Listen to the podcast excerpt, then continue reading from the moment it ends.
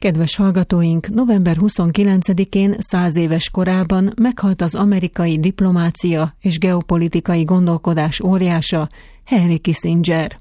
Májusban a száz éves politikus tiszteletére konferenciát szervezett a Nemzeti Közszolgálati Egyetem és a Habsburg Otto Alapítvány. Akkor Prőle Gergelyel beszélgettünk Kissinger alakjáról, jelentőségéről. Műsorunk második felében ebből az interjúból hallhatnak részletet. De előbb egy másik nem kevésbé érdekes jubileumi évforduló. 75 éves az indiai-magyar diplomáciai kapcsolat. 1948-ban hazánk az elsők között létesített diplomáciai kapcsolatot az akkor még alig több mint egy éve függetlenné vált hatalmas országgal. Azóta bár a barátság töretlen maradt, a szubkontinensnyi ország jócskán elhúzott mellettünk. Gazdasági és technológiai szempontból is a világ egyik vezető hatalmává vált. Kellünk-e még az indiaiaknak? És milyenek a kapcsolataink ma? Eszterhai Viktorral, a Magyar Külügyi Intézet kutatási igazgatójával beszélgetünk. Most egy konferencián vagyunk itt, egy konferencia szünetében, Indiáról, az indiai-magyar kapcsolatokról. Igazából ez egy ünnepe a 75 éves indiai-magyar diplomáciai kapcsolatoknak. Most ne is a múltról beszéljünk, hanem arról, hogy milyenek most az indiai-magyar kapcsolatok, milyen közünk van egymáshoz gazdaságilag, illetve kulturálisan oktatásban. A 75 éves diplomáciai kapcsolatoknak az évfordulóját azt gondolom, hogy mindkét fél arra használta fel, hogy megünnepelje, de egyben pragmatikusan úgy terelje a kapcsolatokat, hogy még inkább el tudja mélyíteni a két fél.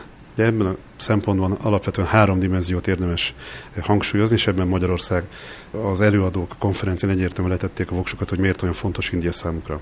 Először is ugye gazdasági partner. A előadók többsége hangsúlyozta, hogy ma már India Magyarország negyedik legfontosabb befektetője Ázsiában. Egyre több magyar állampolgár, egyre több magyar honfitársunk dolgozik indiai vállalatoknál, és egy-két magyar vállalat is az elmúlt években sikeresen tudott belépni az indiai piacra. Egy-két konkrétumot mondjunk azért, mert én se tudtam például, hogy mely vállalatok vannak itt, illetve mely vállalatok vannak ott kint tőlünk. Én azt gondolom, hogy magyar részről az egyik legmeglepőbb siker a Hell Energy sikere, aki dobozos üdítők tekintetében piacvezető lett Indiában, de azt hiszem mindegy, viszonylag jól ismerjük a nagy indiai vállalatokat, mint például a Tatát, aki tényleg a, a legnagyobb magyar külföldi befektetők között lehet számon tartani. És ugye ezen kívül természetesen kereskedelem is érdemes beszélni. Ugye itt is több szám hangzott el, hogy milyen dinamikusan növekedett az elmúlt években a kereskedelem a két fél között. De persze a gazdasági kapcsolatok csak az egyik fele, ugye ezt egyébként pont az indiai oldal hangsúlyozta, hogy ezen túl azért hangsúlyozni kell a politikai kapcsolatoknak a fontosságát, és a politikán túl pedig egyfajta ilyen globális, a nemzetközi rendszer szempontjából lényeges kérdéseket. Politikai szempontból kulcsfontosságú tényező, hogy mindkét országban demokrácia van, és ugye India gyakran hivatkozik önmagára, mint a legnagyobb demokrácia. Tehát ez a politikai kapocs kulcsfontosságú lehet a két államnak a kapcsolatában, és azt gondolom, hogy fontos alap ahhoz, hogy még inkább el tudjuk mélyíteni a kapcsolatokat. Indiában is konzervatív jobboldali kormány van jelenleg. Nem tudom, hogy ez mennyire hasonló a magyar konzervatív kormányhoz értékrendben, azért talán más lehet, de jók-e a kapcsolatok a két kormány között?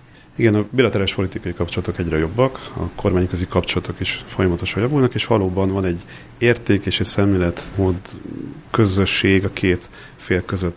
Ez, amit igazából hangsúlyozni is akartam, hogy a, a világrend, vagy a, vagy a globális politikában hogyan képzeli el India és Magyarország a szerepét, bár látszólag elképesztő különbség van a két ország között. Az egyik egy 1,4 milliárd lakossága rendelkező óriási ország, a másik pedig ugye azért egy finoman szóval kisebb, közepes szereplője a világpolitikában, mindkét fél hangsúlyozza a szuverenitásnak a fontosságát. Tehát alapvetően az az elsődleges külpolitikai cél, hogy más szereplőknek a befolyását mérsékelni tudják, és ha ezt sikerül mérsékelni, akkor önállóan azonosítani a nemzeti célokat, azokat a külpolitikai célokat, amelyet az ő pragmatikus, vagy magyar esetben egy multivektor és külpolitikával el tudja érni a kormány.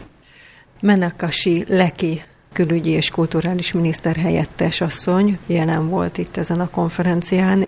Ő volt az, aki azt mondta, hogy nem is a gazdasági kapcsolatok a legfontosabbak, hanem hogy egyenrangú félként egymás szemébe nézzünk. Nagyon hangsúlyozta, hogy hogy nagyon érzékenyek arra, hogyha nem egyenrangú félként beszélnek velük, és hogy igenis ők már a világ ötödik legerősebb gazdasága, a globális dél egyre jobban erősödik, és csak is partnerségben lehet elképzelni a világot. Mennyire alakul át most ez a világrend? Ez, ez érdekes volt itt test közelből hallani.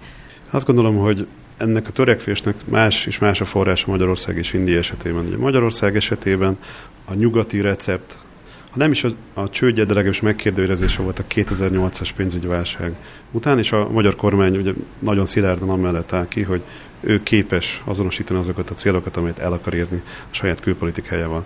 India esetében történő szempontból a gyarmatosítás öröksége az, amely abba az irányba tereli mind a mai napig a politikai életet, hogy ez egy kulcsfontosságú kérdés legyen az ő törekvéseiben. Azt gondolom, hogy persze a, főleg a bilaterális kapcsolatok egyre inkább aszimmetrikussá vált. India mindig is nagyobb volt, de, de azért Magyarországnak a nemzetközi súlya az elmúlt években azért Indiához képest inkább csökkent, míg India egy felemelkedő nagyhatalom. És ugye erről is szólt az előző panel, az elmúlt 75 évben ez, a, ez az aszimetria egyre inkább eltolódik, és, és teljesen más ma már Indiának a szerepe, mint akár 75 évvel ezelőtt. És valóban ma India világ ötödik legnagyobb gazdasága, és a következő évtizedben valószínűleg a harmadik legnagyobb gazdasági szereplővé válik, és ennek megfelelően úgy akarja átalakítani a nemzetközi rendszert, hogy bár megtartani az intézmény rendszerét, de úgy alakítani át, hogy az ő érdekeinek jobban megfeleljen. Azt gondolom, hogy a BRICS országokkal való együttműködésnek alapvetően ez az elsődleges motorja India számára, nem felrúgni a nemzetközi szabályokat, de sokkal kevésbé nyugatcentrikussá tenni azokat. Kicsit kiküszöbölni az Egyesült Államokat, ugye? Ebből a globális vezető szerepből úgy megkerülni. Azt gondolom, hogy az indiai külpolitika ebben a szempontból végtelenül pragmatikus. Ott, ahol együtt tud működni az Egyesült Államokkal, ott együttműködik. Ugye ez a Quad együttműködés keretében például használja arra az Egyesült Államokat, hogy Kína ennek a felemelkedésének egyfajta ellensúlyt képezzen, másfelől pedig, ahol úgy érzi, hogy az Egyesült Államok túlzottan beavatkozik, ott egyszerűen a saját útját járja. Egy önálló civilizációként definiálja magát, aki képes arra, hogy definiálja a saját céljait, és önálló külpolitikát vigyen. Az is elhangzott itt, az egyik volt Delhibe akreditált magyar nagykövet szájából. Nagyon érdekesnek találtam, hogy az az India, ami ma működik, az már köszönő viszonyban sincs azzal, ami a magyarok fejében van Indiáról. Tehát már nem az India, ami régen volt, és az az India, amit ma látunk, az nem az, mint ami pár év múlva lesz, tehát hogy iszonyatosan fejlődik.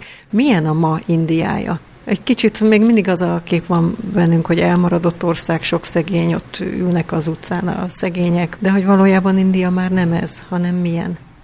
Azt gondolom, hogy erre nincs igazán jó válasz, hogy milyen India, mert nagyon sokféle. Igazából egy mozaik India. A külpolitikai munka, amivel mi is nap mint nap szembesülünk a munkánk során, azt látjuk az elmúlt években az indiai fél rendkívül professzionálisan vált. A saját külügyminiszterük egyfajta olyan individuum, amire az egész világon most már figyelnek. Tehát igazából egy terméké vált maga a külügyminiszterük is, aki rendkívül frappánsan, bölcsen, mindig kifejti a véleményét a globális ügyekben, visszafogottan, tehát továbbra is még nem azt mondja, hogy tessék, ez az irány, ezt kell követni az egész világnak, de, de azt képvisel, hogy bizony Indiának van saját véleménye.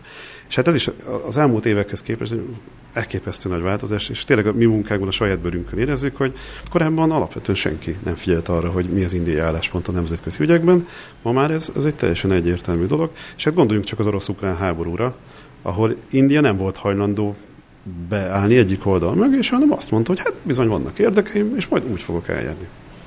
Ott van még a technológiai fejlődése is Indiának, tehát nem csak a külpolitikában inventív és önálló, hanem technológiai és hadi szinten is rátette magát a térképre. Erről mit lehet tudni? Az elmúlt évtizedek tényleg páratlan, és mondhatnám azt is, hogy váratlan sikereket hozott a technológiai fejlődés tekintetében India számára. Egy nagyon erős műszaki képzettséggel rendelkezik India, és egyébként ez bizonyos szempontból a gyarmati örökséghez is visszavezethető. És erre építve egyébként nagyon jó műszaki innovációval áll elő az indiai társadalom.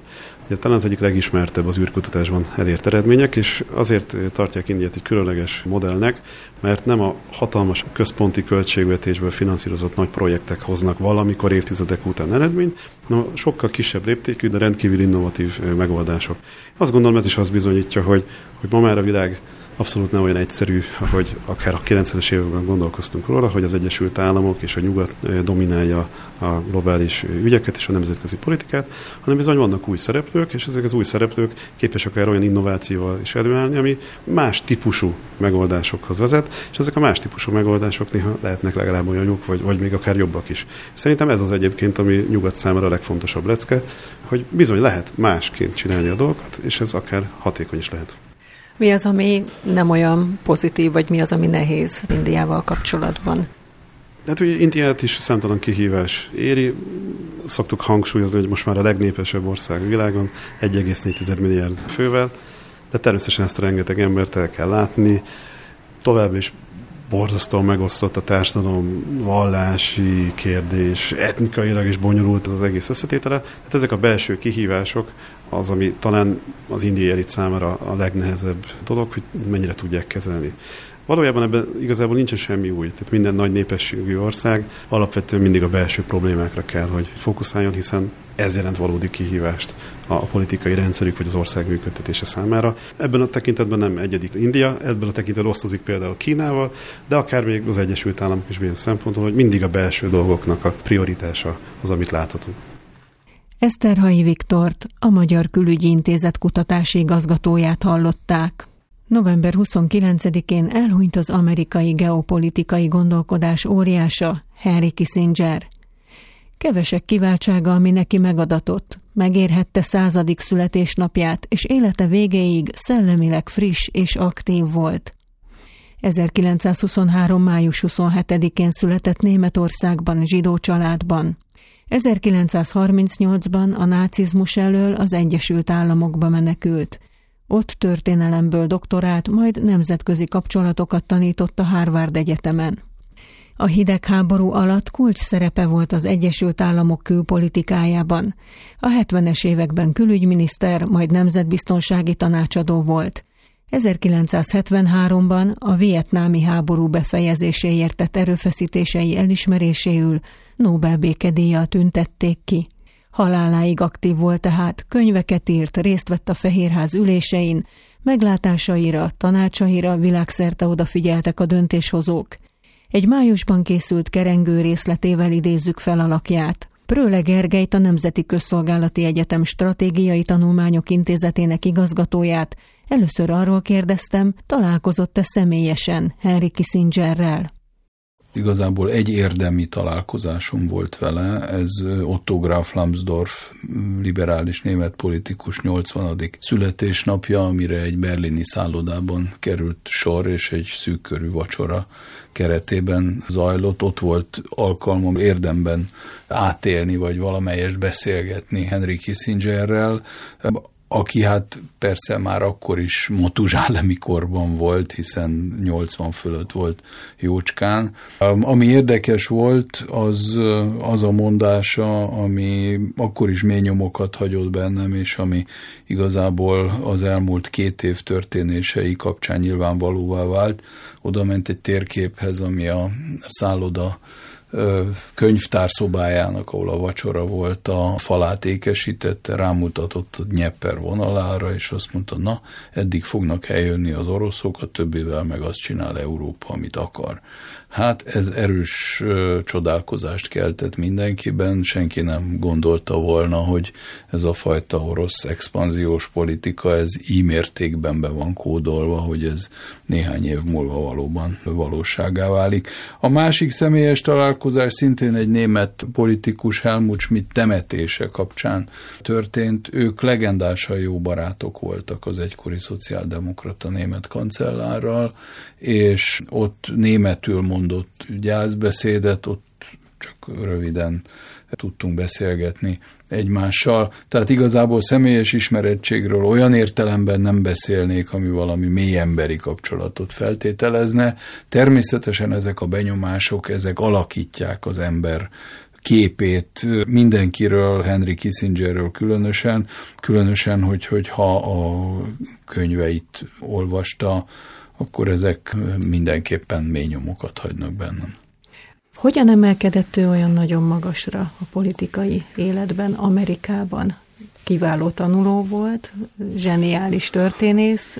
Milyen lépésekben történt az ő Ugye karrierje? fokról fokra egyre bejebb került a, a republikánus establishmentbe az ő tudományos tevékenysége által is, de kereste is azokat a kapcsolatokat, amelyek először szakértőként, majd egyre inkább bevonódva a konkrét politikai döntéshozatalba, először nemzetbiztonsági tanácsadóként, majd a, a Nixon és a Ford kormányok külügyminisztereként őt kiemelte ebből a tudományos közegből. Az érdekesség az, hogy ő hű maradt a tudományos publikálás szükségszerűségéhez. Tehát tudta azt, hogy a tudományos igényesség és az a fajta madártávlatból való megközelítés, annak a képessége, ami a tudományos megközelítést jellemzi, és a napi politikai döntéshozatal, ezek olykor nagyon egymásra vannak utalva. Én azt gondolom, hogy az ő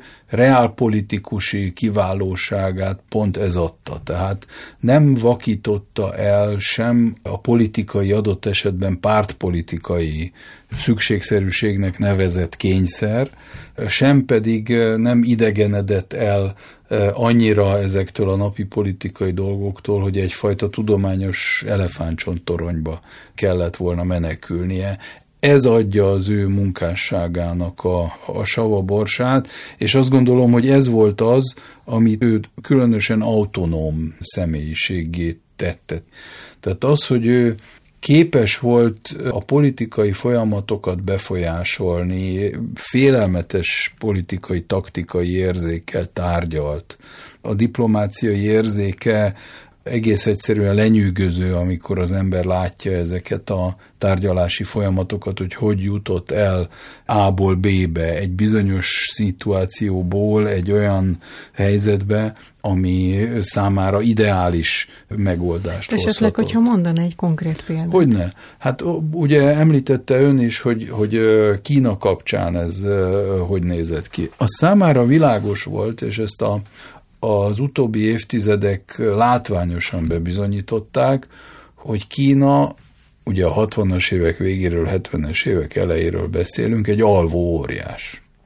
Tehát, hogy ott avval a kulturális háttérrel, avval a, a népességgel, avval az óriási területtel nem valószínű, hogy abban a elmaradott állapotban maradna, ahogy a 20. század közepén Kínát láthattuk, és az is nyilvánvalóvá vált számára, hogy a kommunista rendszer az egész más jellegű egy ilyen birodalmi hagyományokkal rendelkező óriási birodalomban, mint másod. Ez az éles látása vezetett arra, ami azt mondotta vele, hogy az Egyesült Államoknak nagyon fontos fölvenni a kapcsolatot Kínával, ezért utazott el oda a 70-es évek elején egy titkos misszióban, hogy előkészítse aztán Richard Nixon 1972-es történelmi pekingi látogatását. Tehát látta azokat a stratégiai összefüggéseket, amelyek egy hidegháborús időszakban a Szovjetunió ellenpontozására alkalmasak, hiszen ez egy óriási lépés volt a, a hidegháború alaphelyzetének megváltoztatásában, és azt is tudta, és ez nagyon fontos, hogy egy ilyen távlatos cél, mint a détant, ugye francia szót uh-huh. használunk rá, az enyhülés, hogy ehhez bizony a távlatos cél eléréséhez néha az ördöggel is cimborálni kell. De azt látta előre, hogy egyszer majd újra fölébredt Kína, hogy ön is mondta, hogy látta, hogy alvó birodalom tulajdonképpen.